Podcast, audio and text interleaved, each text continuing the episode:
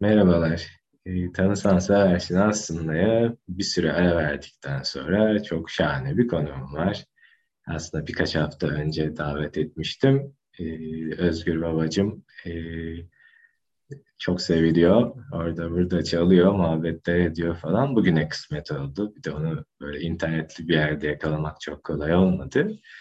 E, vallahi çok heyecanlıyım. E, kendisine söyledim başta dedim abi sen yani bu halinle çok güzelsin zaten. Hani böyle e, bu soruları istersen cevaplamayabilirsin. Hani olduğun yerde de durabilirsin ama Özgür Baba katılmaya karar verdi. Çok memnun oldum o yüzden.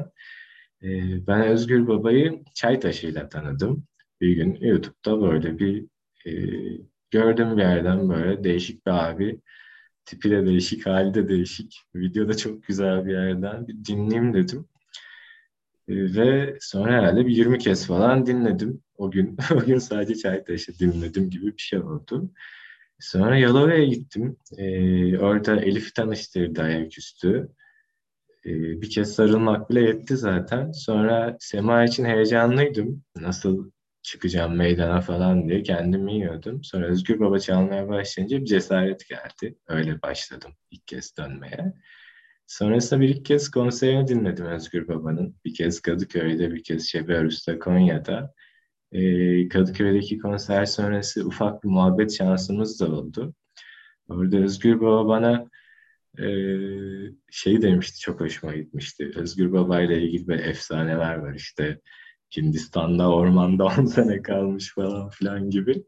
Ee, ondan bahsedince hem çok gülmüştüm hem de bugün böyle bir ilham geldi. Özgür Baba'ya e, kendini anlatmak istediği kadar nereden geldiği, nasıl bu adama dönüştüğüyle ilgili sorular sormakla ilgili. Bugüne kısmetmiş. Abi hoş geldin. Hoş bulduk Varancığım, hoş bulduk.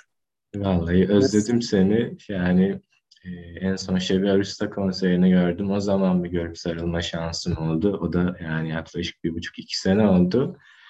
E, bu vesileyle gördüğüme çok sevindim. Biraz da heyecanlıyım sana bir şeyler sormak için.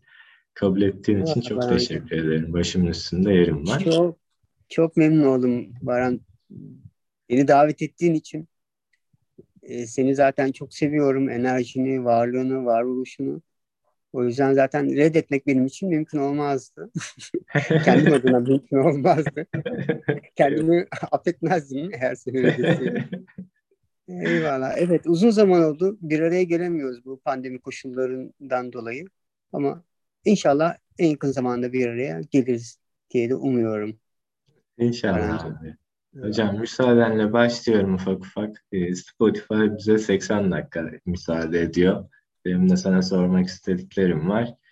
Ee, olduğu kadar, yettiği kadar e, söylemeyi istediğin kadar bir şeyler soracağım. Sen de cevaplar verirsin bana. Tamam. Zaten muhabbet gibi istediğin yerde cevap verme. Boş ver. Ben, ben bunu söylemeyeyim de. İstediğin yerde sen bana sor. Sor. Baktın ki sıkıldım falan. Ee, sen ne yaparsan benim başımın üstünde yeri var. Ee, başlıyorum abi. Müsaade. Başla, bekliyorum. Eyvallah. Hocam ben çocukluktan başlıyorum. Sana da sormak istiyorum. Nasıl bir çocuktun? Yani hem kendi dünyaya bakışını anlatabilirsin hem annenin babanın e, sokaktaki belki arkadaşların gözünde nasıl biriydi Özgür Baba? Şimdi çocukluğum bayağı e, enteresan yani. Hani hiç kimse böyle bir şey yaşamamıştır değil ama işte bayağı zorluklarla geçti. Ee, henüz ben 6 yaşındaydım. İşte babam evi terk etti falan. Biz tabii çocuğuz anlamıyoruz mevzuyu. Sadece annemle kaldık. Ben ondan sonra işte ilkokula yazıldım. Okula gidiyorum, geliyorum. İşte herkes soruyor bana işte baban nerede bilmiyorum. Babam nerede? Nerede acaba? Böyle yıllar geçti. İlkokula gidiyorum, geliyorum. İşte dördüncü sınıf bittikten sonra e, ailenin ekonomik böyle bir şartları da çok iyi olmadığı için ben hemen böyle bir yerde böyle bir çıraklık işine girdim. Abim var benden 3 yaş büyük. O da işte bir diş kliniğinde çıraklık yapıyordu. Orada orada çalışıyordu. Ee, ben de bir fotoğraf stüdyosuna girdim. Orada çıraklık yapmaya başladım. Vay. İşte yaşım 10 filan herhalde. hayatım öyle o şekilde şekillendi gitti yıllarca. İlkokuldan sonra ben okula gitmedim Barancığım. o hem, hem ekonomik krizler hem o dönemin sağ sol çatışmaları bizim orada çok çok sağlamdı. İşte hani herkes bilir standart işte sağcılar sağdan solcular soldan gider. Solcu yanlışlıkla sağ taraftan gitmesin orada. Onu ezerler vururlar falan. Ben hiç hiç bu muhabbete hiç katılmadım hayatım boyunca. Ne o dönemlerde ne gençlik dönemlerinde. Hep kendi kendi bakışım, kendi duruşumu çizdim. Her neyse diyeceğim o bu fotoğraf stüdyosunda çalıştım yıllarca. Ondan sonra oradan çıktım başka bir yerde çalıştım. Oradan başka bir yere, oradan başka bir yere. Böyle girmedim, çıkmadım, iş kalmadı. Velhasıl sonra askerlik dönemi oldu ki bu arada babam hala yok. Yani öyle bir gidiş yaptık ki böyle hiç kimseye bir haber vermeden ben şuraya gidiyorum, buraya gidiyorum demeden yok oldu ortada. Eyvallah. Yani böyle kavga gürültüyle gitmedi. Bir anda gitti. Değil. Kavga gürültüyle gitmedi. Kendi sorunları vardı herhalde. İşte zamanında bir yerlerden borçlar toplamış. Bir dükkanı vardı. O dükkanı işte mal alıyor, bir şeyler alıyor. O dönemler kaçak sigara hikayeleri vardı. Öyle şeyler yapıyor. Kaçak sigaralar, mal, malborolar, parlamentler evde böyle box box büyütüyorlar. hatırlıyorum. Onları ödeyemedi herhalde falan. Sonra böyle bir strese de girdi. Annemle de arası iyi değildi vesaire. Neyse yok oldu gitti benim hayatımda işte askerden geldikten sonra ben yine böyle bir süre yine böyle bir fotoğraf stüdyosunda yine böyle devam edeyim, çalışayım edeyim falan filan ama yok yani. İşte Adapazarı'ndayım o dönemde. Çocukluğum vardı Adapazarı'nın Akyaz ilçesinde geçti. ilk gençlik yıllarım. Askere kadar olan dönemi. Askerden sonrası birkaç yıl böyle Adapazarı yine fotoğraf stüdyosu. Yine çabalıyorum, cebelleşiyorum falan yok. Yürümüyor. Eyvallah. Oradan işte bir gün iyice sıkıldım böyle çantamı aldım. Dedim böyle bir düşeyim yollara. Yollar beni nereye götürürse artık. E, tabii bu arada okudum böyle güzel kitaplar, güzel yol hikayeleri, kitapları da beni böyle hep cezbediyor. Okuyan bir çocuktum. Çocukluğumdan, çocukluğumun ilk yıllarından itibaren yani o işte 10, 11, 12, 13 o yaşlarda itibaren işte evde ne kadar kitap varsa o kitaplıktaki o tüm kitapların hepsini okumuşum, bitmiş. Onlar yetmiyor ansiklopediler okuyorum falan filan böyle evet. okuma açlığım var. Tabii o açlık o yaşadığım küçük şehrin, küçük kasabanın dışında bir dünya olduğunun bana haberini veriyor. Yani işte o zamanlar şimdiki gibi her şeye ulaşamıyorsun. İnternet yok, bilgisayar yok vesaire hiçbir şey yok. İşte tek kanallı televizyonlar falan ya. Akşam 8'den 10'a kadar onu bir saatinde Türkiye'den işte haberler falan yani saçma sapan kapalı bir yerdeyiz yani. Çok kapalı bir kasaba. Bilen bilir Akgezi'yi. Her neyse böyle 22-23 yaşlarında da artık e, okumuş olduğum kitapların da bana verdiği böyle bir güçle işte dışarıda bir dünya var ve orada bir hayat seni bekliyor. Burada göreceğini gördüm. Bu işte bu başka bir şey yok yani. Eyvallah. Hikaye hikaye bu. Bundan ibaret burada. Diyerek kendimi oradan yola attım. Bundan önce de çok küçük bir ayrıntı. Bu fotoğraf stüdyosunda ben çalışırken işte 11, 12, 13 yaşlarında ikinci kattaydı bizim stüdyomuz. Ve böyle bir pasajdan görülüyordu. O pasajda da böyle bir dükkan vardı. Ee, böyle bir saz grubunun ofisiydi orası. Düğünlere falan saz çalmaya giderdi bu adamlar. Ve o ofiste de böyle provalar yaparlardı böyle. İşte saz çalarlar, davul bateri falan filan böyle. Ben de hep onları uğrardım böyle. Özenirdim böyle. Ne güzel çalıyorlar falan. Sonra onlar bana bir yer dediler ki bak bizde böyle bir saz var. İstersen bunu işte satın alabilirsin. Çok uygun fiyata veririz böyle. Teknisi falan böyle çatlak da diyemeyeceğim böyle. Bayağı böyle bastırdığın zaman böyle ikiye ayrılan bir şey yani. Kırık yani. Onu, onu ben onlardan evet böyle biriktirdiğim böyle küçük harçlıklarla. Çünkü harçlığımın yarısını eve veriyorum. Yarısından çoğunu kendim öyle minik bir şey alıyorum falan öyle bir hikaye. O sızı ben e, ellem ettim, kullem ettim aldım. Ondan sonra işte onların yanına da gide gide baka baka onları gözleye izleye nasıl çal, nasıl çalarım nasıl öğrenirim. Kendi kendime öyle ben saz çalmayı öğrendim. İşte öğrenebildiğim kadar ama çok da değil yani ama ne çalıyoruz o zamanlar işte Orhan Gencebay'dan bir şeyler çalıyoruz. Müslüm Gürses'ten bir şeyler çalıyoruz.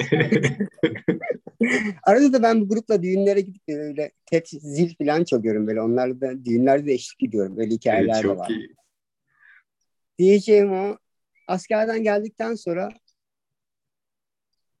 sazda olan hikayem kesildi bir şekilde. Saz, saz kayboldu. Yoktu yani. Yola da ben sazsız çıktım. Hı. E, o yola düştüm. Yürüyerek bayağı bir yürüdüm. Aylarca gitti o yol. Arada otostoplarla çıkıyorum ama daha çok yürüyorum. Yürüyüş böyle meditatif bir yürüyüştü yani. Aylarca sürdü. Ondan sonra ben işte kıyıdan böyle tüm Ege'yi, Akdeniz'i falan böyle İç Anadolu'ya da böyle girerek biraz geziyorum, yürüyorum. İşte meyve ağaçlarından meyveler topluyorum. Meyveyle besleniyorum hani biraz param vardı ama çok da para yoktu evden çıkarken falan. Biraz biriktirebilmiş olduğum birkaç parayla. O yüzden Çadırın mı ben var? öyle bayağı bir, bayağı bir yol yaptım sonra. Sen çocukluktan girdin ama ben gençlik yıllarına kadar gelmiş oldum. Eyvallah. Ben, ben araya gireceğim arada. Sen çok tatlı anlatıyorsun. Bölmüyorum o yüzden. Şeyi sormak ya. istedim. Ç- çadırın mı vardı abi? Çadırda mı kaldın? Hayır çadırın da yok. Nasıl, çadırın nasıl yürüyorsun yok. ve açıkta Yürüyorum. Mı? Yürüyorum öyle bir yerde de bir şekilde yatıyorum falan yani. Eyvallah. Artık çıktığım zaman böyle yaz aylarının başıydı böyle Mayıs falan herhalde. Şimdiki tam bu zamanlarda. Nisan ya da Mayıs'ta tam emin olamıyorum. Havalar iyiydi yani. Bu taraflarda havalar gayet iyiydi. Hı. Bir yerlerde böyle kıvrılıp yatıyorum. Çadır yok, hiçbir şey yok, mat yok. Eyvallah. Öyle bir şey yok yani. Servis çantama içinde bir tane tişört, bir tane pantol ya var ya yok yani. Öyle çıkmış. Bu ayrıntılar önemli hocam. Sonrası için de bayağı fikir veriyor bana yani. Eyvallah. Neyse. Şimdi artık gezginler bayağı e, tedarikli bu anlamda yani işte matları, tulumları, çadırları falan. Neyse o e, o level'la ben de geçtim ama çok böyle geçtim. Eyvallah. O yola ilk çıkışım böyleydi. Sonra ben o yol yaparken o senesi böyle Bodrum'dan da geçtim.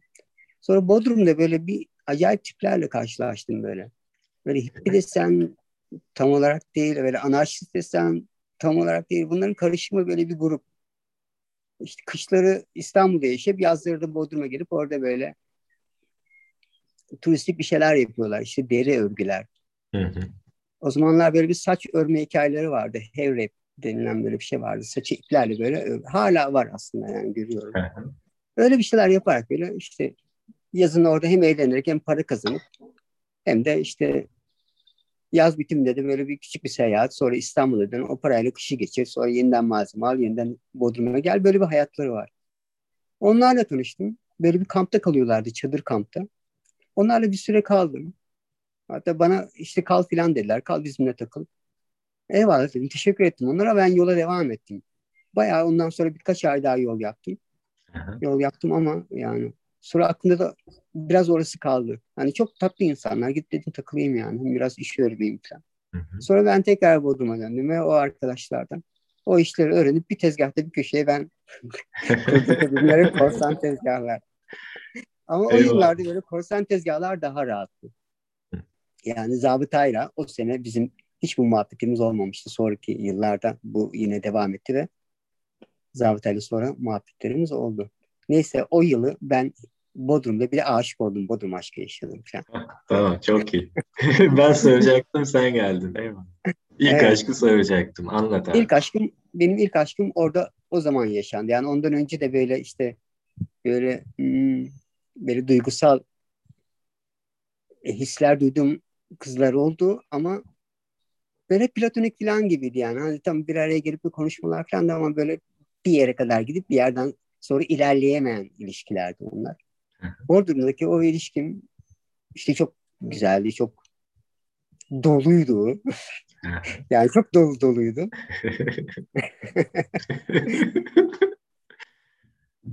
ee, sonra devam değil mi? Sen Vallahi abi aşka gelmişken et. Yani ben oralara aşka gelecektim. Sen geldin. Yani hani seni illaki değiştirmiştir. Bir sonu da oldu herhalde. Beni illaki evet değiştirdi. Yani öyle bir aşkın içerisine düştüm ki böyle. Yani artık zihnimden başka bir şey geçmiyor. Sadece sadece o var. Yani. O var. İşte her gün işte kamptan çıkıyorum. Gidiyorum işte tezgahımı açıyorum. Acaba gelecek mi yolunu gözlüyorum. Gelmezse olabileceği yerlere gidiyorum falan tezgah. Neyse güzel bir birlikteliğimiz oldu. O birliktelik böyle iki yıl kadar sürdü. Sonra biz evlenmeye karar verdik. Vay vay. Evet. Ve biz evlendik sonra. Vay eyvallah Tabii, hocam. Bunların hepsi benim için O benim ilk aşkımdı ve böyle evlenmeyi dilek dilediğim hatta dilek ağaçlarına dilekler hı. Bir e, aşkımdı. Güzel de bir evliliğimiz oldu. O evlilik sürecini Çanakkale'de geçirdik.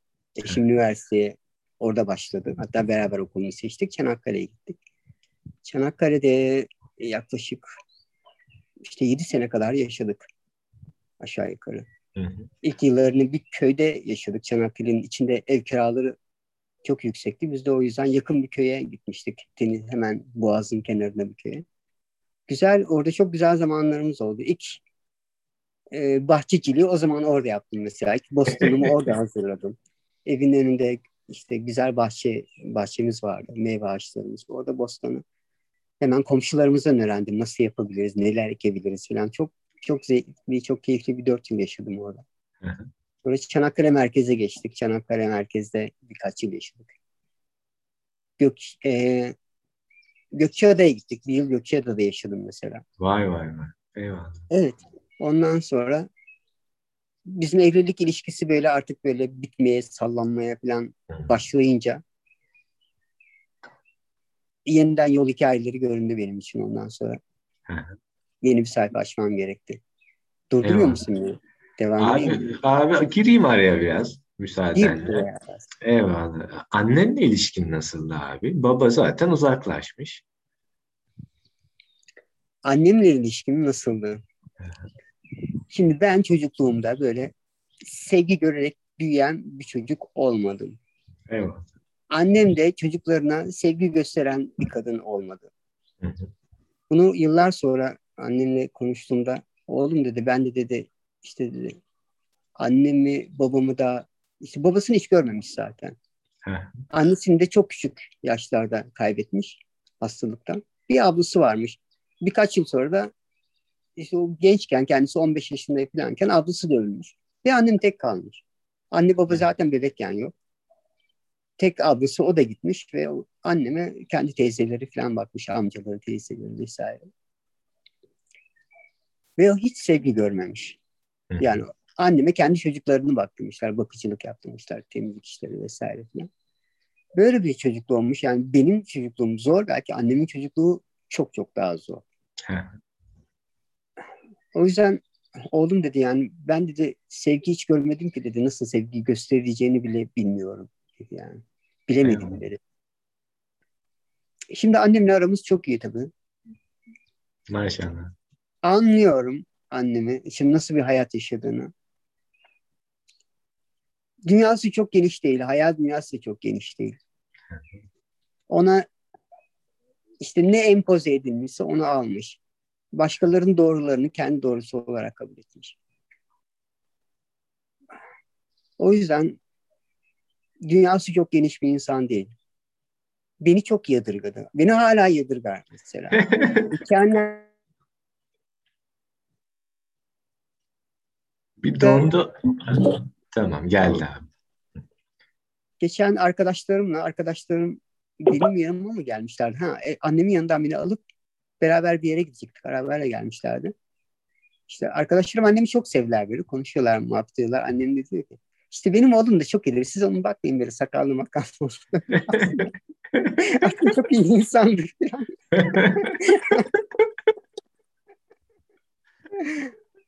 Öyledir annem yani. Oğlum bir kez sen şu sakallarını bak konu komşu ne diyor filan kafasında bir kadıncağız yani kendisi. Eyvallah. İşte yıllar sonra o 23 yaşında, 22-23 yaşında evden ayrıldıktan sonra ben annemle çok uzun zaman geçirmedim. Arada gittim ziyaret ettim ama hep böyle birkaç günlük ziyaretler oldu. Hı. En son geçtiğimiz Şubat-Mart aylarında annemin yanına gittim ve onunla bir ay kaldım. Aynı senin yaptığın gibi annemin bir ay baktım. Hı hı. Bakıma ihtiyacı vardı çünkü. Ve o bir ay ilk defa bu kadar uzun zaman annemle geçiriyorum. Yani uzun yıllardan sonra, neredeyse 30 yıllardan sonra Hı hı. böyle bir birliktelik yaşıyorum annemle. İlginç bir tecrübeydi benim için. Artık çok yaşlandı tabii. Gözleri çok iyi görmüyor, kulakları çok iyi duymuyor. Yaşlılığın getirdiği o bütün belirtileri taşıyor. Yani annemle annem olan isterim şimdi şu anda. Sadece onu anlamak. Eyvallah. Ve onu kabul etmekten geçiyor. Eyvallah. Hocam hani başlangıcımız öyle ya o yüzden bunları soruyorum genelde. Evet, illa. Yani Evet. çok şey yaşıyorum ben de kendi adıma. Böyle bir sürü şeyi annemden babamdan farklı yapıyorum ama aralarda o kadar aynı şeyleri yaparken buluyorum ki kendimi. Yani bu kaderim. Yani ben, ben mi Evet. seçtim ruhken yoksa işte tesadüfler bütünü mü bilmiyorum ama e, sen sence yani annenden babandan neleri taşıyorsun? Yani böyle bir şey onlardan bir şey buluyor musun hareketlerinde kendin? Çok, çok. Mesela annem böyle yerlerden hep bir şeyler eğilip toplar böyle. Anne derim yapma, yapma. Makine var. Bak makineden alacağım sileceğim. Ama ben kendimi hep böyle yerlerden bir şeyler topluyorum. Ya saçtır, ya kıldır, ya bir şeydir. Minik minik. Bu huyum annemden evet. Mesela. Eyvallah. Başka mesela evliliğinde öyle şeyler yaşadın mı? Yani baban gibi davranırken ya da annen gibi davranırken buldun mu kendini? Yani zaten babamla ilgili çok şey hatırlamıyorum. 6 Hı. yaşımdan beri yok. Onun Eyvallah. babamla çok hikayem yok hafızamda. Çok az şeyler var böyle. Onlar da böyle çok silik hikayeler ama hala var. Annemle hayır. Yani evliliğimde yok. Eyvallah. bambaşka bir e, insana dönüştürdü beni o yollar zaten yani. Hayata bakışımı, ilişkilere bakışımı, ilişkilerde karşımdaki insana yaklaşımımı yani o yollarda tekrar bir kesilme yaşandı ama Yok ben duyuyorum abi seni. Bir ara bir Yok. görüntü geldi. Ha, sesin hiç Tamam. gitmedi zaten. şöyle bir şey yapacağım. Ee, benim Evet. telefonumun şarjı azalıyor. Tamam. Ama benim yanında power bank'ım var. Ben hemen onunla e, Yaşasın. şey yapacağım. Eyvallah. Tamam. Müdahale edeceğim. Ve tekrar kesilmesini engelleyeceğim. Evet. Eyvallah. Hocam ben başka soruya geçeyim arada. Sen onu takıp takı verirken. Ee, Tamam. neden halledeyim. korkarsın abi? Yani ne seni korkutur bu hayatta? Yani geç, geçmişte kalanlar da olabilir. Ne bileyim çocukken korktuğun şeyi de anlatabilirsin. Şu an hala korktuğun şeyler var mı? Onları da merak ediyorum. Kişisel olarak korktuğum çok bir şey olduğunu söyleyemem ama ben gerçekten cehaletten çok çekiniyorum. Heh. Yani beni ürküten ve korkutan şey cehalet. Yani cehaletin, cahil insanların yapabilecekleri şeylerin sınırlarının olmaması beni gerçekten korkutuyor. Eyvallah. Böyle peki şeyin yok mudur abi? Travman falan çocukluktan kalma. Ne bileyim sudan korkarsın, ateşten korkarsın, karanlıktan korkarsın, kaybetmekten korkarsın falan. Belki vardı, belki vardı ama zamanla bu yollarda o o sınavların hepsinden geçtim. Eyvallah. Gerçekten hepsinden geçtim. Dersi Ne, başıma hocam. ne karanlık korkum kaldı, ne yalnızlık korkum çünkü ben ormanın di- içlerinde, vahşi hayatın içerisinde uzunca bir zaman orada yalnız yaşadım. Ne elektrik, ne su, hiçbir şey yok yani. Böyle bir tipi çadırım vardı benim. Hı hı. Onu Güney Hindistan'da bırakırdım ben hep. Kışlarımı Güney Hindistan'da geçirirdim. Gittiğim zaman oraya kampımı atardım. O kampta ben yalnız yaşardım. Tüpümü kurardım, ateşlerimi hazırlardım. Hı hı. Ee, Ekmeğimi, yemeğimi orada pişirirdim o ateşte ve orada yalnız olurdum. Yani her yer işte zehirli yılanlarla dolu. Yani onlara basmıyorsun böyle. Yürürken ben mesela akşam gece böyle elimde bir sopa böyle şöyle yapa yapa yürüdüm yani. Yeri taraya taraya ki kaçsınlar çekilsin önümden de yanlışlıkla onlara basmayayım falan diye. Yoksa hiç korkum yok herhangi bir vahşi hayvandan. Ee, böyle bir National Park'ta kaldım Hindistan'da. Neresi Her abi? türlü, her türlü e, vahşi hayvanın yaşadığı bir National Park'ta kaldım. Bir ay boyunca orada kamp yaptım. Gizli bir kamptı. Bu şeydi, yasak bir alandı. Girilmemesi gereken bir yerdi. Yalnız da değildim. Başka bayağı bir sürü insan da vardı ama böyle Evet. arada böyle ben yalnız böyle yürüyüşler böyle keşifler yapmaya falan da çalıyordum. Hatta bir gün böyle bir çok yüksek otların olduğu böyle bir alana girdim. İlerliyorum ama artık otlar benim boyumun da üstünde yani böyle aça aça ilerliyorum otları. Orada bir sürü varmış otların içerisinde. Yatan, dinlenen, uyuyan vesaire. O sürüyü ben ayaklandırdım, uyandırdım. Nasıl bir gürültü. Nasıl bir gürültü. Yere kapandım şöyle. Kapandığımda ve o sürünün geçmesini ve üzerimden yani beni çiğnememelerini dua ettim falan böyle. Yani, o sürünün geçmesi bayağı bir uzun sürdü çünkü bayağı büyük bir sürüydü. Muhtemelen büyük ihtimalle geyik sürüsüydü. böyle böyle şeyler de var. Yani bu yaşadığım hikayeler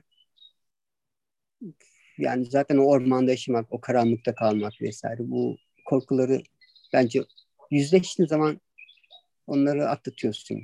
Yani o karanlıktan sonra gelmiyor. Ormanda yaşamak. Yani şunu öğrendim ormanda. Ormanın dilini öğrendim. Ormanın enerjisini aldım. Sürekli orada yaşayınca sürekli bir şeyle birlikte olunca onunla hemhal oluyorsun.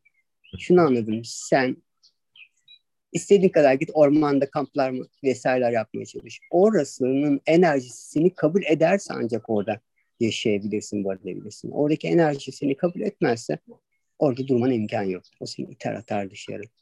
Eyvallah. Bunları yaşadım, bunları deneyimledim. Eyvallah. Abi Hindistan'ın evet. neresi? Ben merak ettim onu sürekli. Bu Hindistan'da Gokarna'da, Hindistan'da Karnataka eyaletinde Gokarna'da Gokarna'nın arka tarafları.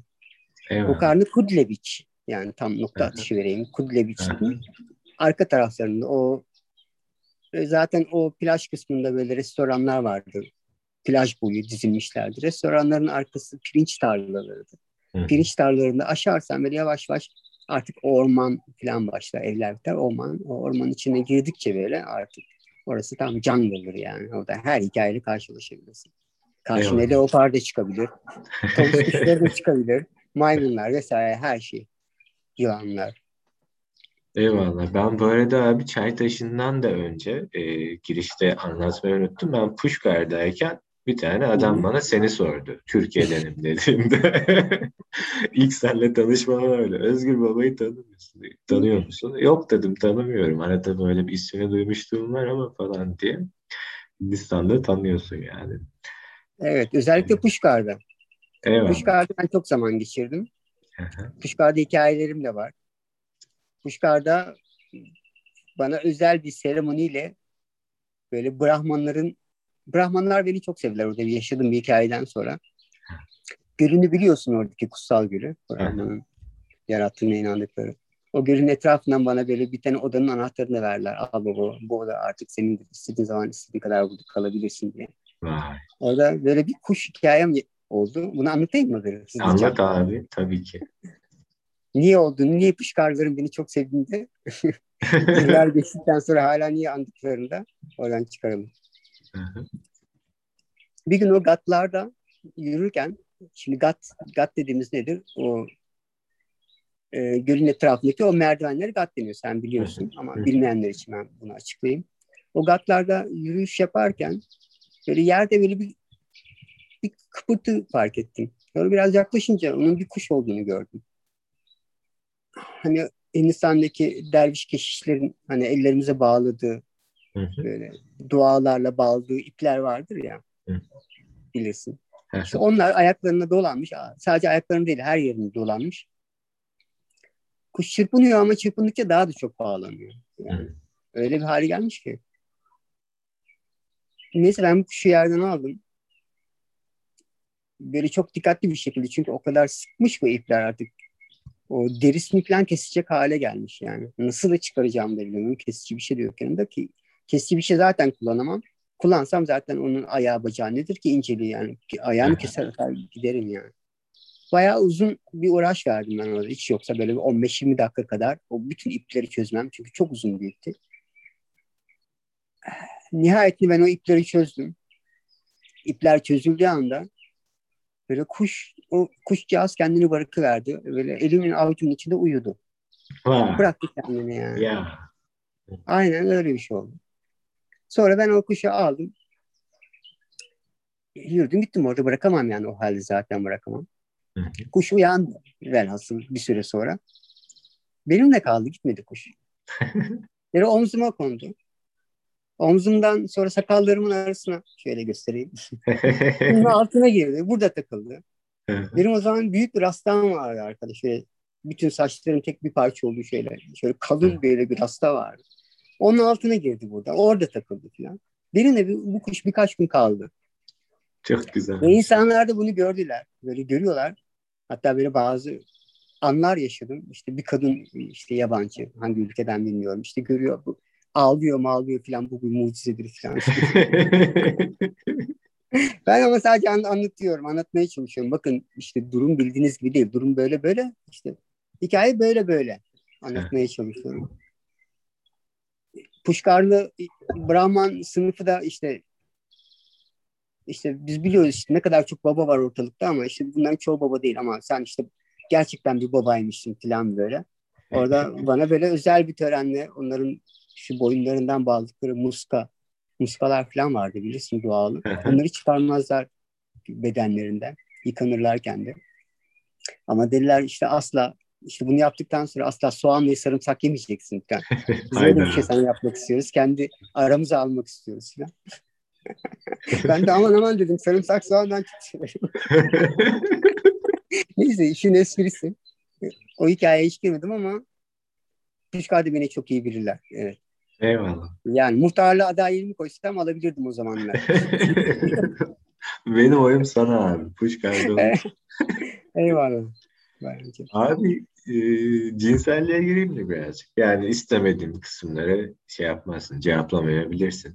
Nasıl oldu? Yani bu Özgür Baba'nın hikayesinde cinselliğe giriş, gelişme, sonuç kısımları yollarda herhalde çıktı karşına olaylar gibi diye tahmin ediyorum.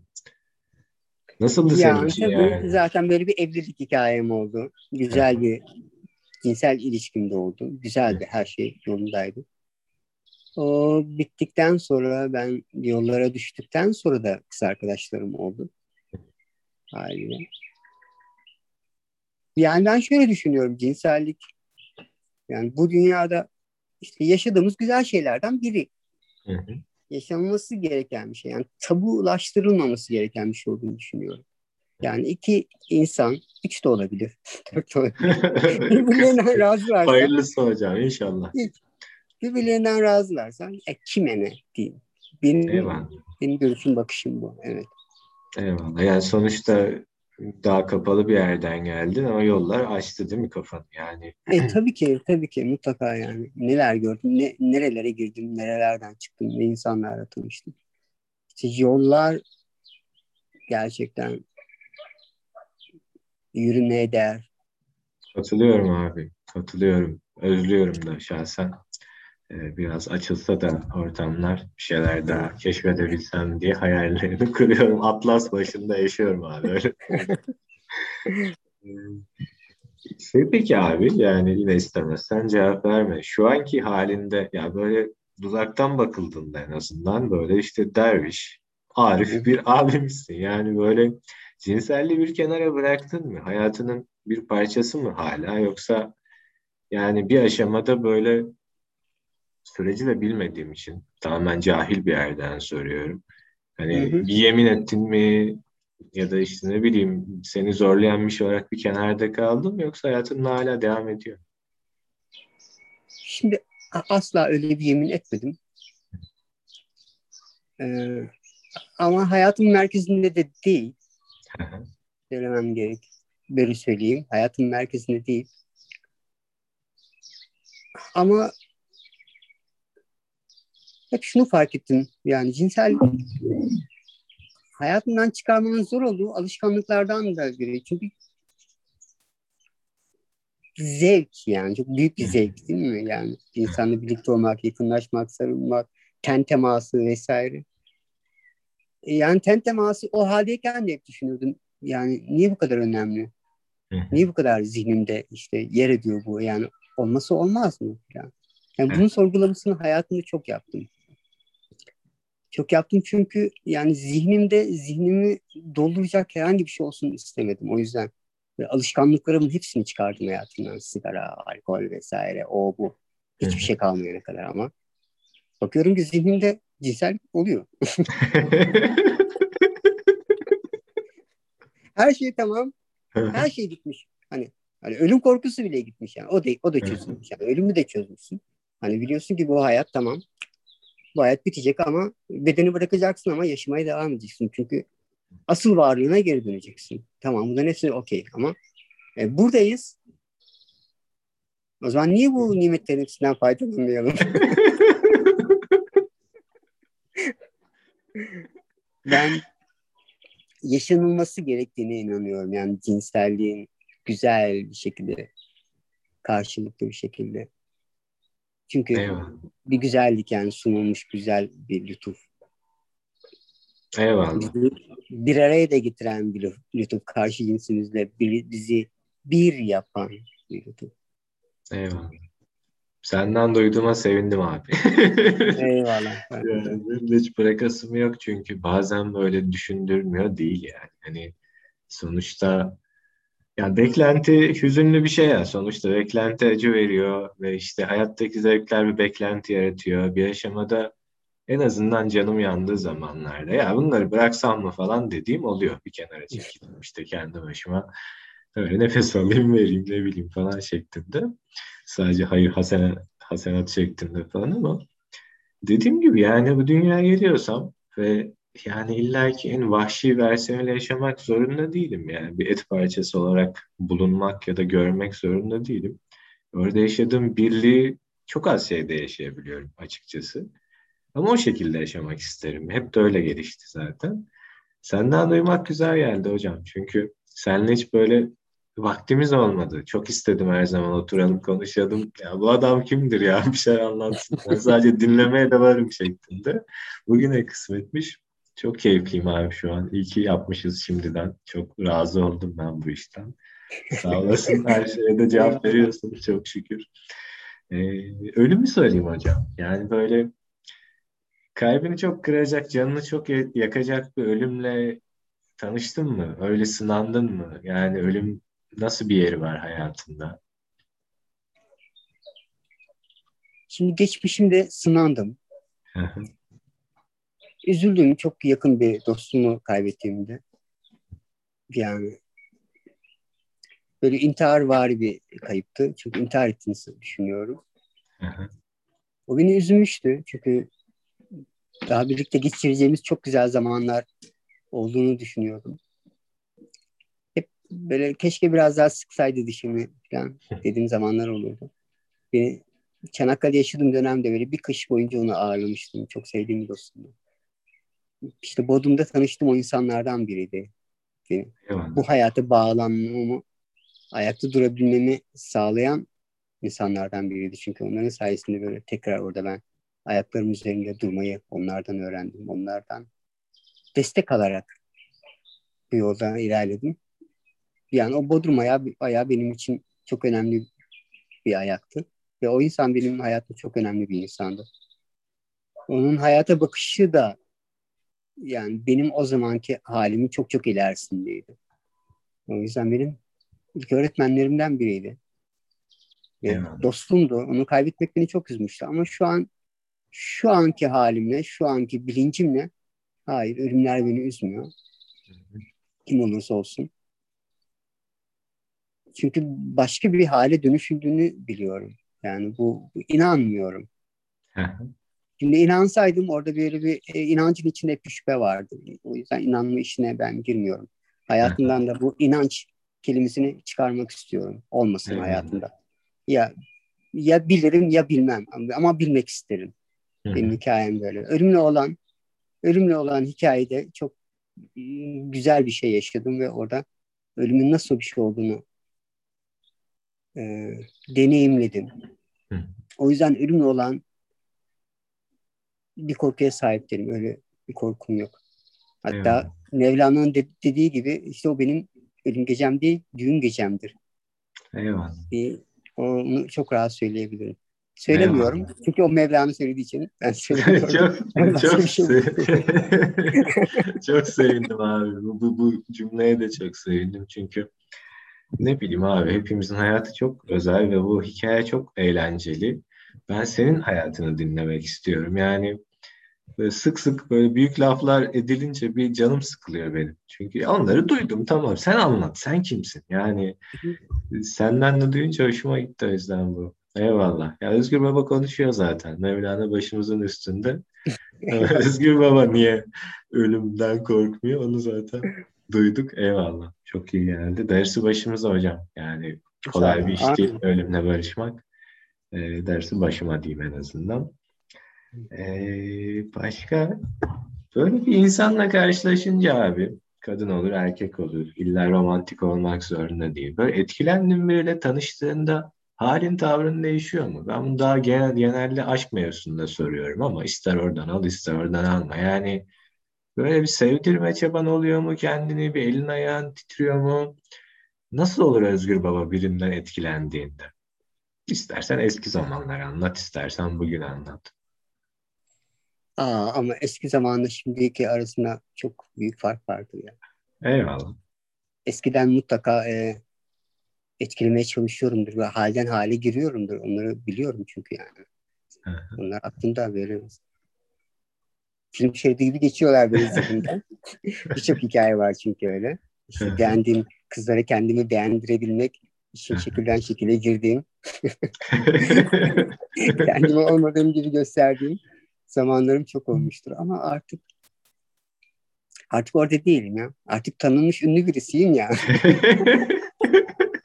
Şimdi onlar düşünsün değil mi abi? Şimdi onlar düşünsün. Eyvallah. Var mı böyle bomba bir hikaye? Şunu da yaptım ulan diye yani. İşte bir kız beni sevsin diye. Ya kim bilir neler neler var şimdi aklıma geldi. Şimdi neler neler yaptım.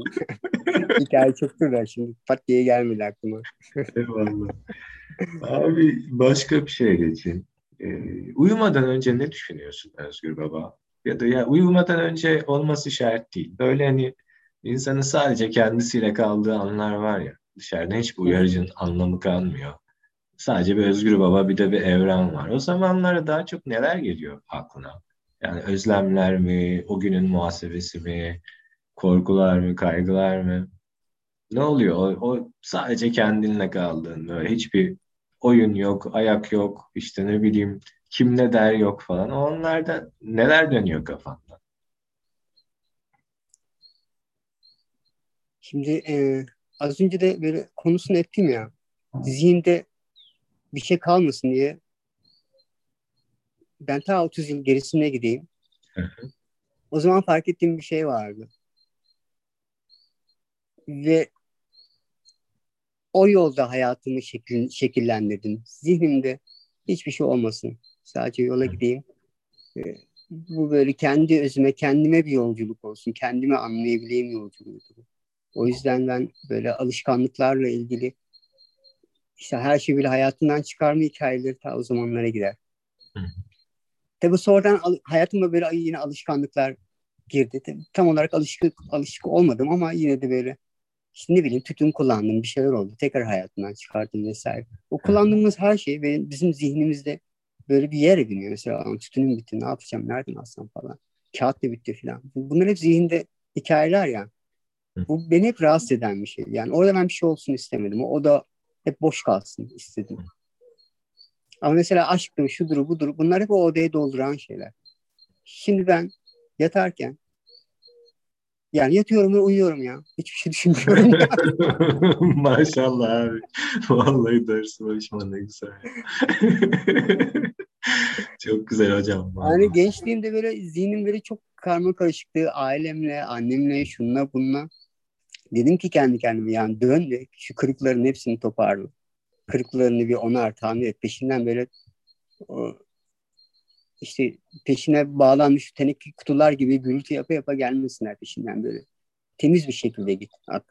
O yüzden ben daha o gençlik zamanlarında gidip annemle bir, falan böyle konuşup e, hem kendi içimdekileri akıtıp hem onun hayır duasını alma hikayelerini ta o gençlik yıllarında yapmıştım. Ve e, aramın açık olduğu dostlarımla gidip hepsiyle konuşup hepsinden böyle helallik almak. Evet siz haklıydınız ben haksızdım dostlar diyerek böyle bir yola çıktım. Benim yolum oralardan geçti. Alışkanlıkları da e, evet baktım ki bir yerde evet zihnimi fazla meşgul ediyor. Çıkardım hayatımdan. Şimdi uğraştığım şeyler var. Neyle uğraşıyorum? Videolarla uğraşıyorum falan filan. YouTube'a atacağım vesaire. Hayatım için bunlar var bir tek. Ama hallettiğim anda o iş benim için bitiyor. Yatağa onu götürmüyorum yani. Eyvallah. Mesela daha önceden böyle bir süre öncesine kadar böyle yattığım zaman böyle yatağa yatmaz kendime bedenime böyle masajlar falan yapardım. O, o masajlar yapmak bedenimi hem rahatlatırdı. Hem ben onu yaparken böyle uyuyup giderdim. Bakmış uyumuşum ya. Sabah uyanıyordum. Bu çok güzel. Bunu insanlara da tavsiye edebilirim. Kendi bedenlerine yönelmelerini, zihne değil de bedene yönelmelerini yaptıklarında. Vücutlarına şöyle bir dokunsunlar, baksınlar her yerine, sağına soluna. Ağrıyan bir yer varsa orada biraz takılsınlar. Ellerini koysunlar sadece. Ne bileyim küçük ovuşturmalar olabilir. O ağrı gidecek oradan falan derken sen gideceksin, uyuyacaksın, zihin tertemiz olacak. Valla böyle bir süreçten geçtim ama şimdi artık hiç bunları da yapmıyorum. Direkt yatıyorum, uyuyorum. tertemiz yani her şey. Çok temiz. Güzel ya. Ee, şeyi sorayım abi peki böyle ya şunu da yapayım diye bir özlemin var mı? Şu yani en azından bu bedenden göçmeden önce şunu da yapsam şu hayatta dediğin bir şey var mı?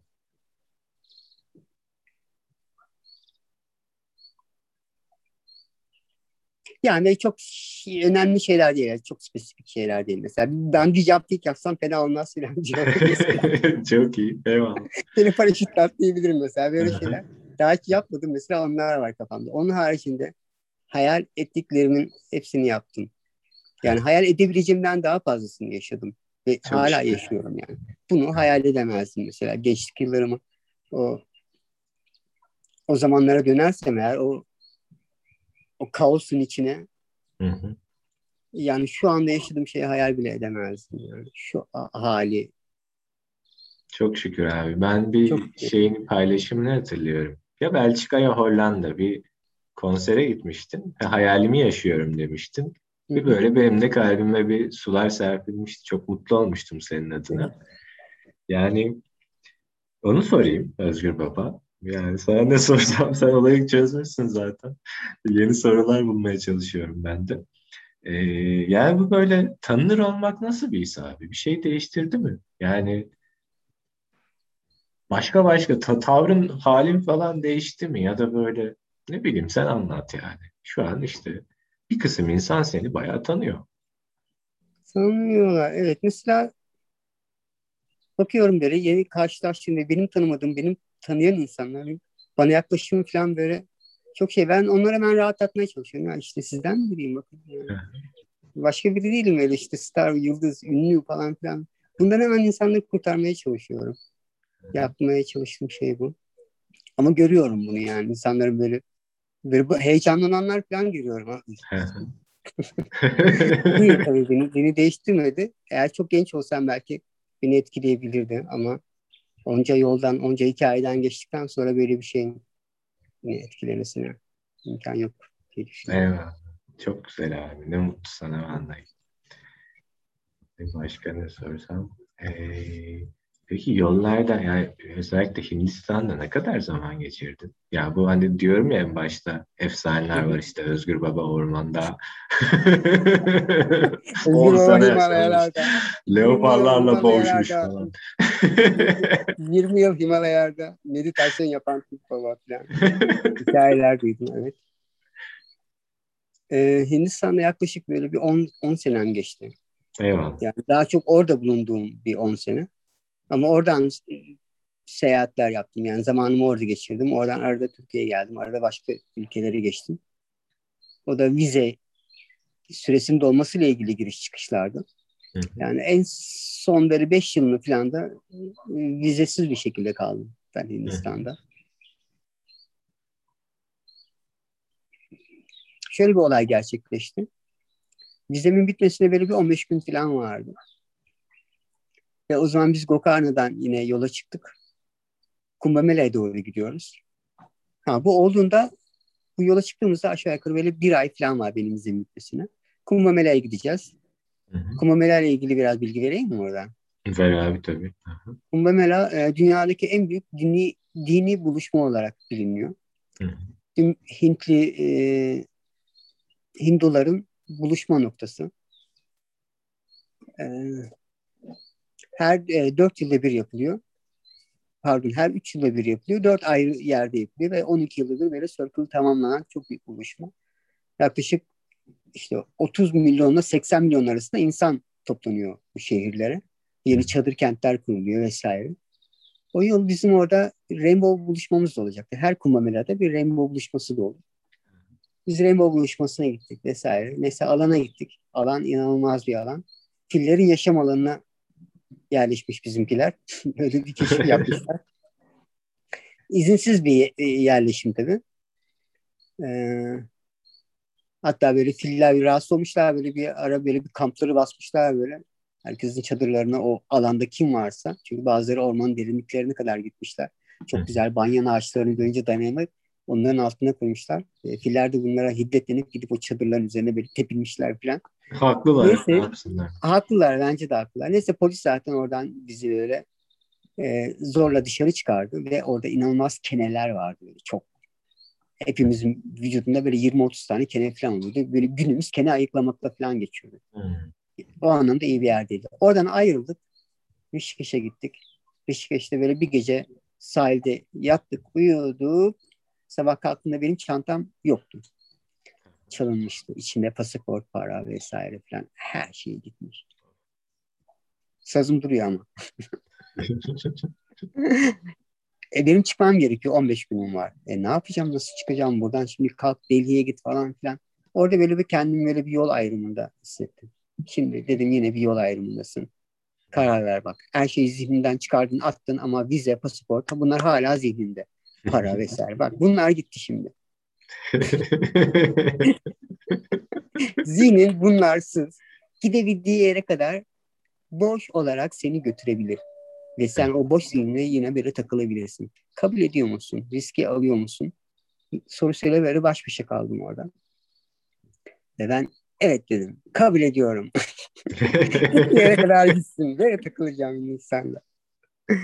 Tabii gittim böyle karakola falan başvurumu yaptım böyle işte kayıp belgesini falan filan bana böyle bir kağıt böyle.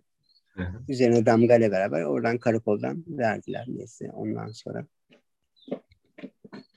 Ben böyle Kumbemela bittikten sonra Kumbemela buluşması bitti ama orada bir üç ay kadar sürdü ve param olmaması, hiç param kalmamasına rağmen Kumbamela'da işte bütün o aşramların kurduğu o büyük dev çadırlarda her birinde yemek veriliyor. Çaylar, şunlar, bunlar. Yani aç kalma imkan yok. Hatta yemek yedikten sonra para veriyorlar falan. Öyle bir hikaye vardı orada. çok iyi. çok iyi. Bazı aşiramlar zengin, onlar daha çok para veriyorlar. Kumbhamela'yı orada tamamladım ondan sonra. Böyle bir yol sürecim başladı benim. Dedim biraz yürüyeyim hani Türkiye'de de yürümüşüm ya gençlik yıllarımda. Yani gençlik yıllarından sonra da yürüdüm aslında. Yani benim hep yürüyüş hikayelerim oldu Türkiye'de. Bir dedim bir devam edeyim böyle. Aldım sazımı ve ben böyle yalnız olarak kendim vurdum yola. Bir köyden geçtim. Sonra o köylerle tanıştım. Beni misafir ettiler. Baba gel dediler. Benim ilk Hindistan'da babalık hikayem gerçekten bu babalığı yaşadım. budur yani. Hep baba derlerdi. Özgür baba, Türk iş baba hep böyle seslenirlerdi ama gerçekten o Hintli dervişlerin yaşadığı o dervişlik hikayesine öyle bir kanalda hiç de böyle hesap etmeden girmiş buldum kendimi.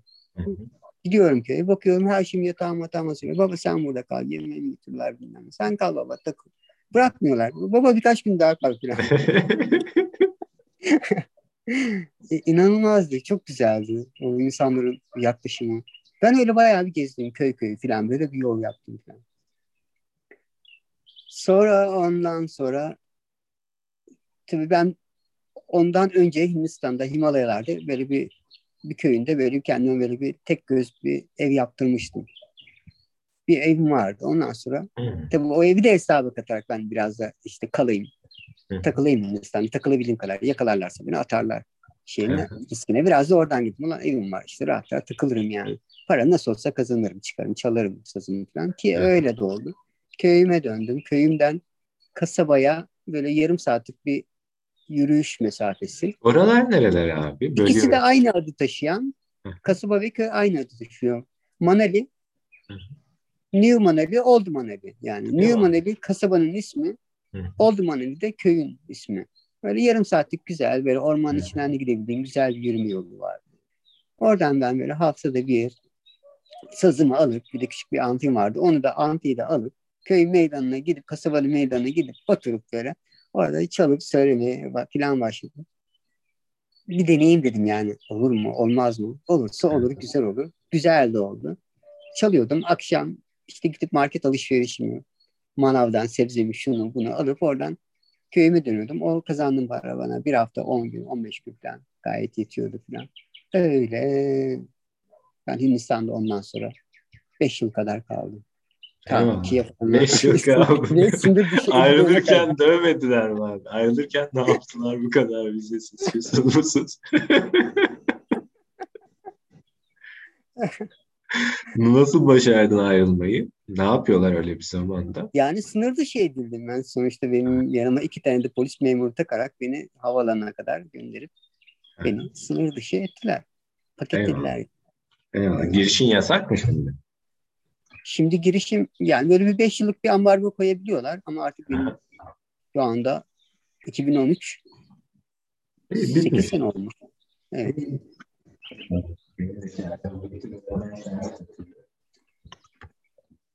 Orman kısmı nasıl abi peki? Ormanda nasıl? yaşama kısmı. Ormanda yaşama kısmı. Ona kadar peki? Ormanda yaşama kısmı Ormanda yaşama kısmı mesela böyle sabah kalkardım, kuşların sesiyle uyanırdım. Böyle yüzlerce, binlerce. Diyeceğim böyle devasa bir orkestra.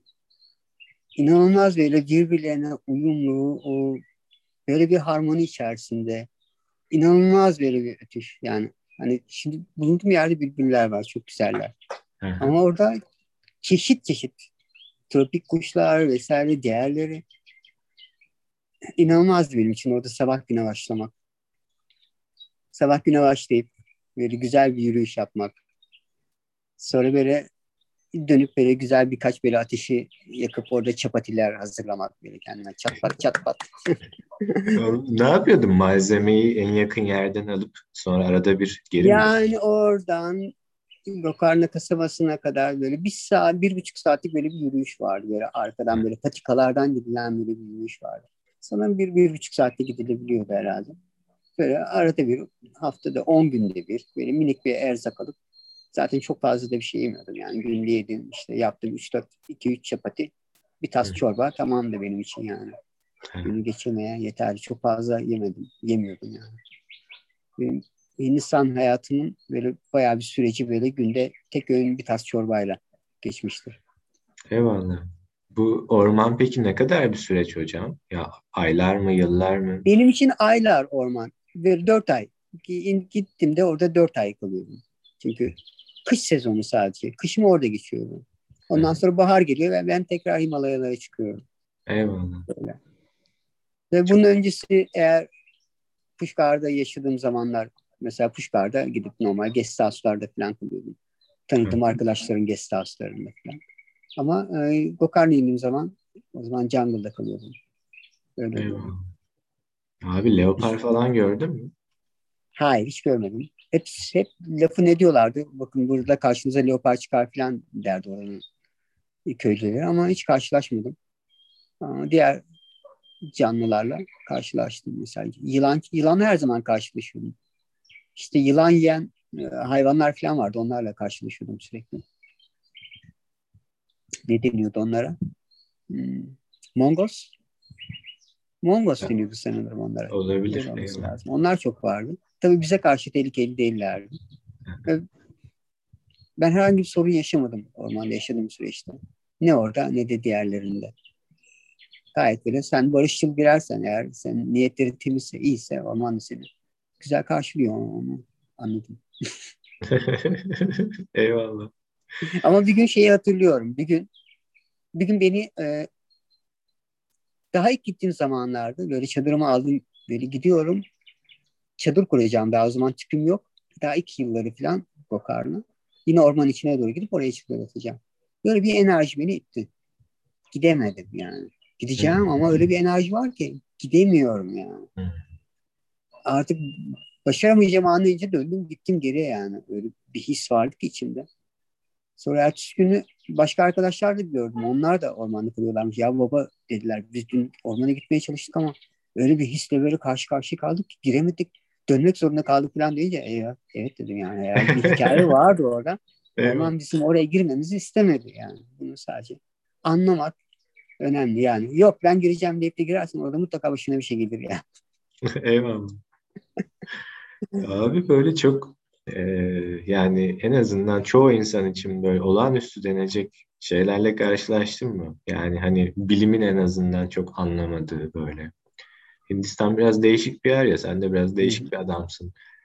Yani böyle Elif'in anlattığı hikayeler geliyor aklıma Nepal'deki işte ölürken gökkuşağına dönüşen işte rahipler ne bileyim gibi gibi şeyler. Yani böyle şeyler var mı anlatabileceğimize?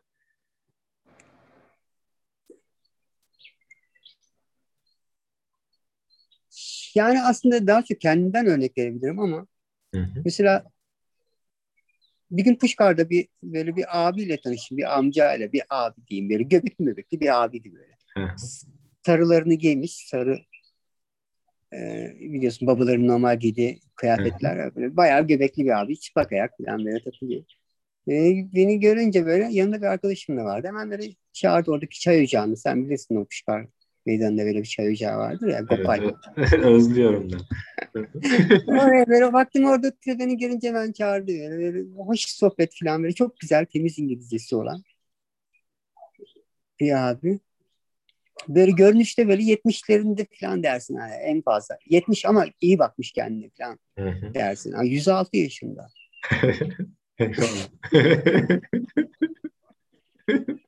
Ve bu abi o kendi boylarının o hani bizde tarikatlar vardır ya. O kendi tarikatının o tarikatın e, en birinci ismiymiş. Birinci adımıymış. Biz ondan öğrendik. Sonra başkalarından öğrendik onun. İsmini söyleyince ha falan yaptılar böyle.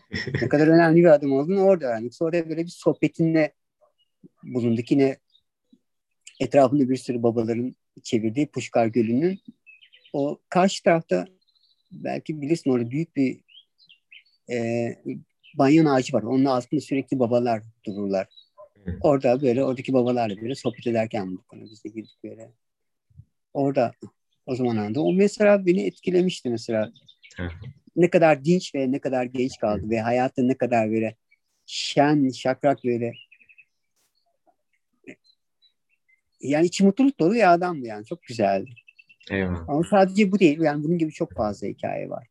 Benim için en önemli anlardan biri de bir arkadaşımın işte ben bugün gurumu ziyaret edeceğim. Hadi gel seni de götüreyim dediği bir gündü. Benim de böyle ne yapacağım bilmediğim bir gün. Hadi gidelim dediğim bir gündü. Böyle çöl, çölün içine motosikletle böyle bir saat kadar yol alıp böyle bir yüksek duvarlı olan bir kaleye gittiğimiz bir gündü. Kale. Yani çölün içinde bir kale. Orası büyük bir aşrammış. Kalenin kapısından içeri girince böyle geniş bir meydan ve geniş bir böyle konser sahnesi ile karşılaştım tam karşıda. Kapısında asker duruyor falan girdik içeri. Neyse bir ara içeri girdikten sonra böyle müzisyenler gördüm. Varanisinden gelmiş tabla çalan bir arkadaş vesaire, star çalan vesaire. Aa, güzel oturduk onlarla böyle biraz çaldık ettik. Yemek geldi, yemek yedik, yemeği yedik sonra. Böyle bir terasa çıktık. Ben nereye gittiğimizi bilmiyorum. Ne olacağını da bilmiyorum. Arkadaşım gitti. Hadi gel gidelim şimdi falan. İşte falanca yere gelecek baba falan. Gittim baktım aileler var. Çocukları var. Bebek. Bebek diyebilirim. Bir yaşında, üç yaşında o aralar. Vaptis, vaptis töreniymiş. Onu orada anladım sonra. Böyle bir yine bir büyük bir kapı var. O teras gibi bir yer burası. ikinci katta. Taraç artık teras. Veranda ne dersen de. Ondan sonra o büyük kapıda da bir asker bekliyor. Böyle sol kapı açıldı böyle holden ileriden böyle. Böyle ağır adımlarla böyle bembeyaz kıyafetler giymiş böyle bir bir adam bir şey geliyor. yani görün, görünüşte bu bir adam ama ruh olarak bu başka bir şey yani. Evet. Daha gelirken orada o enerjisi, o aurası bizi aldı içerisine. Evet böyle kaldık böyle yani. Ben böyle bir kaldım yani. Neyse geldi yerine sessiz sedasız oturdu. Hiç de konuşmadı da filan. Geldi sessiz sessiz oturdu. Sonra çocukları işte kulaklarını bize de olur ya hocalar bile isimlerini okur falan. Öyle bir şeyler oldu. Aileler çocuklarını getirdi o işte bir şeyler yaptı böyle falan.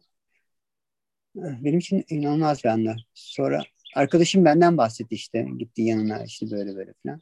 O benden bir şeyler çalmamışsın, bir şeyler çalar mısın? Bu abi zaten eskiden müzisyenmiş. Bir şeyler çalarmış yani.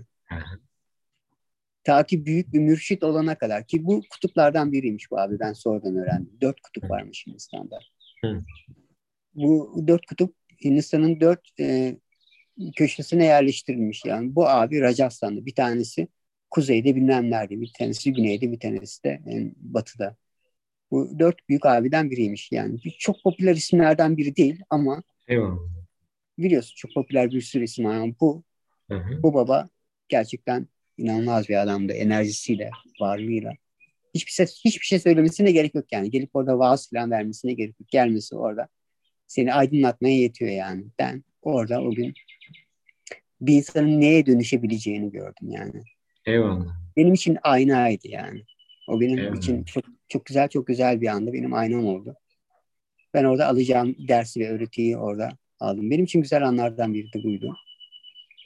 Ama güzel anlar çok var. Bilimin açıklayamayacağı şeyler dersen hı hı. orada kendi şahit olduğum bir şey açıklayabilirim. Kendimle ilgili bir şey açıklayabilirim. Lütfen abi.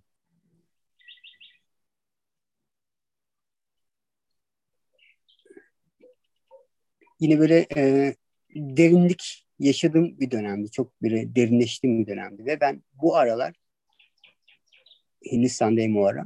Eşimden ayrılmışım ama bu eşimden ayrılmanın acısını böyle bir türlü üzerinden atamıyorum. Nereye gitsem onu taşıyorum.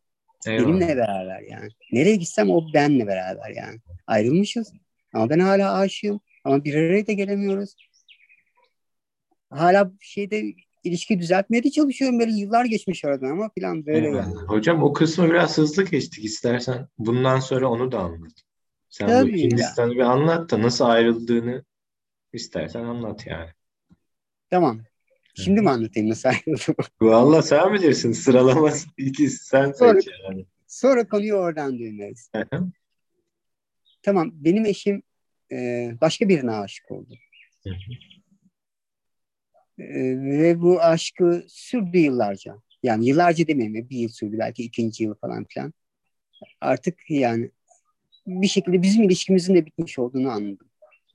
Bir gün bana şöyle bir şey söyledi bahçemizde böyle bir tane gül fidanı vardı. Üzerinde tek bir tane gül vardı.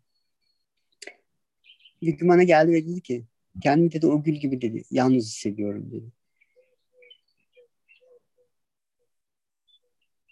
Yani belki çok şey konuştuk ama bu beni çok etkiledi. Demek ki yani benim varlığım onu e, onun yalnızlığını engellemiyor. Yani hiçbir şey veremiyorum artık.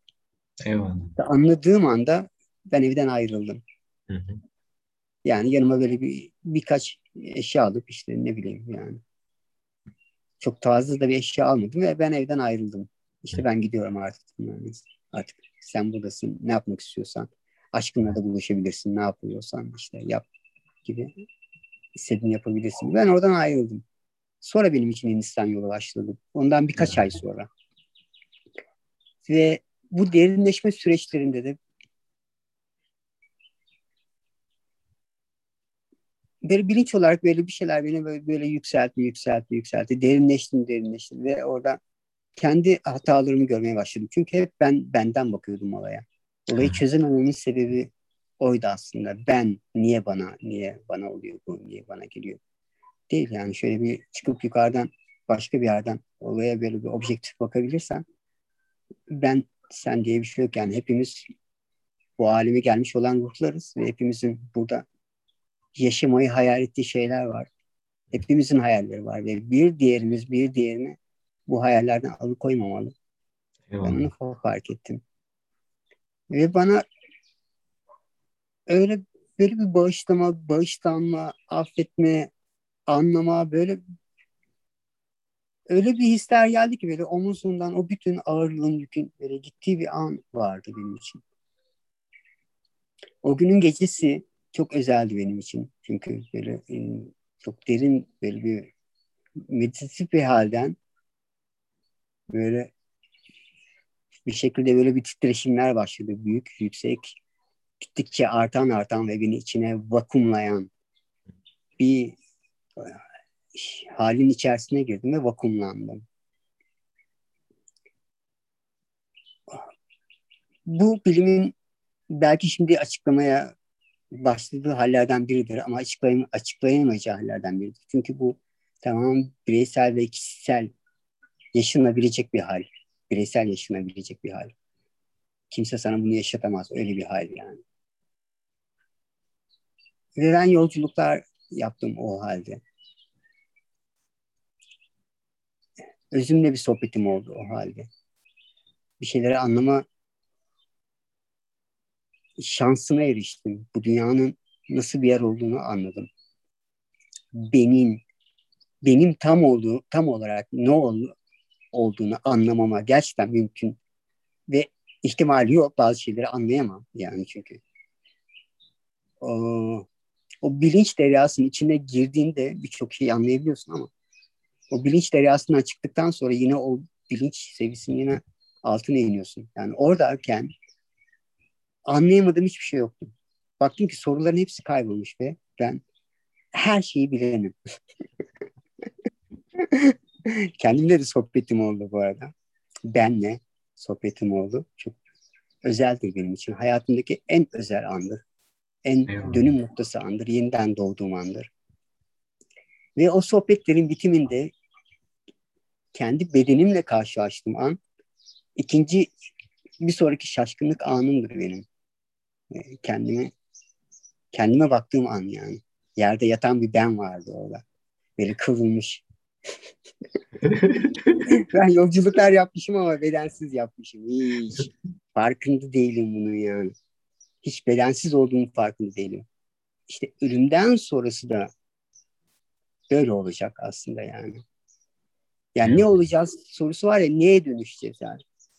Başka bir varlığa dönüşeceksin ama işte işte ağrıların sızıların olmayacak. Çünkü benim ilk gördüğüm şey ve aklıma gelen şey şu oldu. Eyvah dedim tekrar gireceğim bu bedenin içine ve ağrılar sızılar devam edeceğim. ne güzel takılıyorduk öyle. Öyle. Ama Eyvallah. tekrar o hale dönecek olmanın bilinci de bana bu da çok keyifli bir şekilde olabildiğince keyifli yani. Bir rüyanın içerisindesin. Yaşa be kardeşim her şeyi. Ne istiyorsan yap. Güzellikler içerisinde yürü git. Güzellikleri hem taşı hem sun. İşte budur yani şu anda yaşadığım rüya budur yani. Hala rüyadayım işte. Rüyamda gayet çok güzel. Kendimden şey. kendime falan. Tüylerim diken diken. Valla.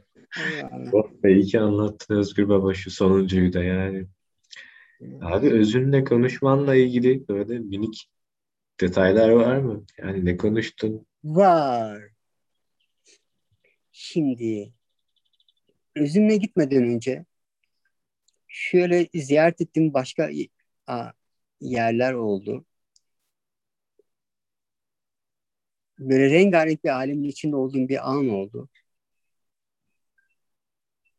Yani böyle sanki böyle çok güçlü bir uyarıcı almışsın da böyle renkler görüyorsun falan filan. Hı hı. Değil, değil. Ve orada orası benim cennetim. Ve onu anladım sadece. Çünkü orada her şey benim kontrolümde. Hı hı. Orada her şeyi değiştirebiliyorum. Çok çok eğlendim, çok böyle sevindim, mutlu oldum. Böyle mutlu olduğum bir yerdi.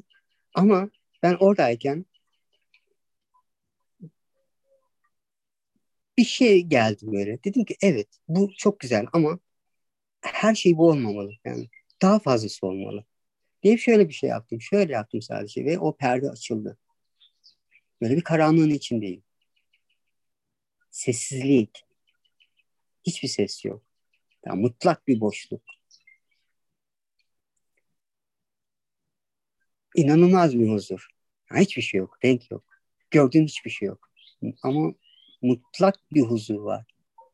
Ve bir süre sonra böyle bir enerjinin bana doğru yaklaştığını hissettim. Göremiyorum ama devasal bir enerji geliyor ve beni sardı. içindeyim artık yani her yerinde, her yerde. Ben görmeye çalışıyorum ama göremiyorum. Bakıyorum, bakıyorum ama yok yani. Ama orada da biliyorum çünkü içindeyim yani.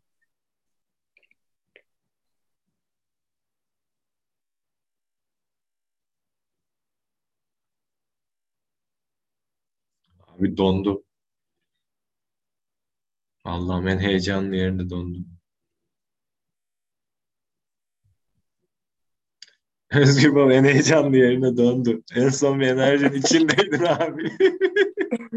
Görmeye çalışıyordun, göremiyordun. Orada evet, dedi ki bana işte buradasın, hep olmak, işte artık buradasın, hep olmak istediğin yerdesin. Eyvallah.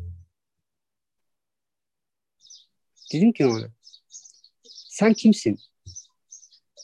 Dedi ki ona, ben senim. Evet. Çok umut veriyor bunlar. Baran olarak bana. Eyvallah. Eyvallah abi. Abi çok az zaman kaldı. Ee, ya 3-5 dakika kaldı. Böyle hani bunu hatırlatayım da muhabbetin ortasında bölünmesin diye sadece. Eyvallah Baran'cığım. Ee, valla çok etkilendim bir de Özgür Baba. Şimdi yeni soruya geçemiyorum yani. Çok acayip bir şey anlattın abi. Ee, abi buralarda hani son olarak bunu söyleyeyim. Buralarda sen şimdi hayatı göçebe olarak yaşıyorsun değil mi? Yani evet. belli bir yerin yok. Dostların yerlerine ya da dost olacakların yerlerine gidiyorsun. Oradan oraya evet. göçüyorsun falan. Yani bu bu hikayeyle ilgili, bu göçme haliyle ilgili herhalde sen e, böyle laflarda dönen şeyleri anlamış durumdasındır diye tahmin ediyorum. Hani misafiriz burada kısmı halletmişsindir herhalde. Ben öyle o işi çok çözemedim abi. Yani daha böyle yerleşik bir insan olduğum için daha kısa süreli seyahatlerde falan. Bana diyeceğim bir şey var mı? Yani gittiğim yerde rahat etmem için neleri bırakmam lazım Özgür Baba'ya? Yani bu kadar rahat böyle birinin yanına misafir olmak için ne yapayım sence? Kolay yol yoktur bu işi. Kendim çözmem gerekiyor biliyorum ama.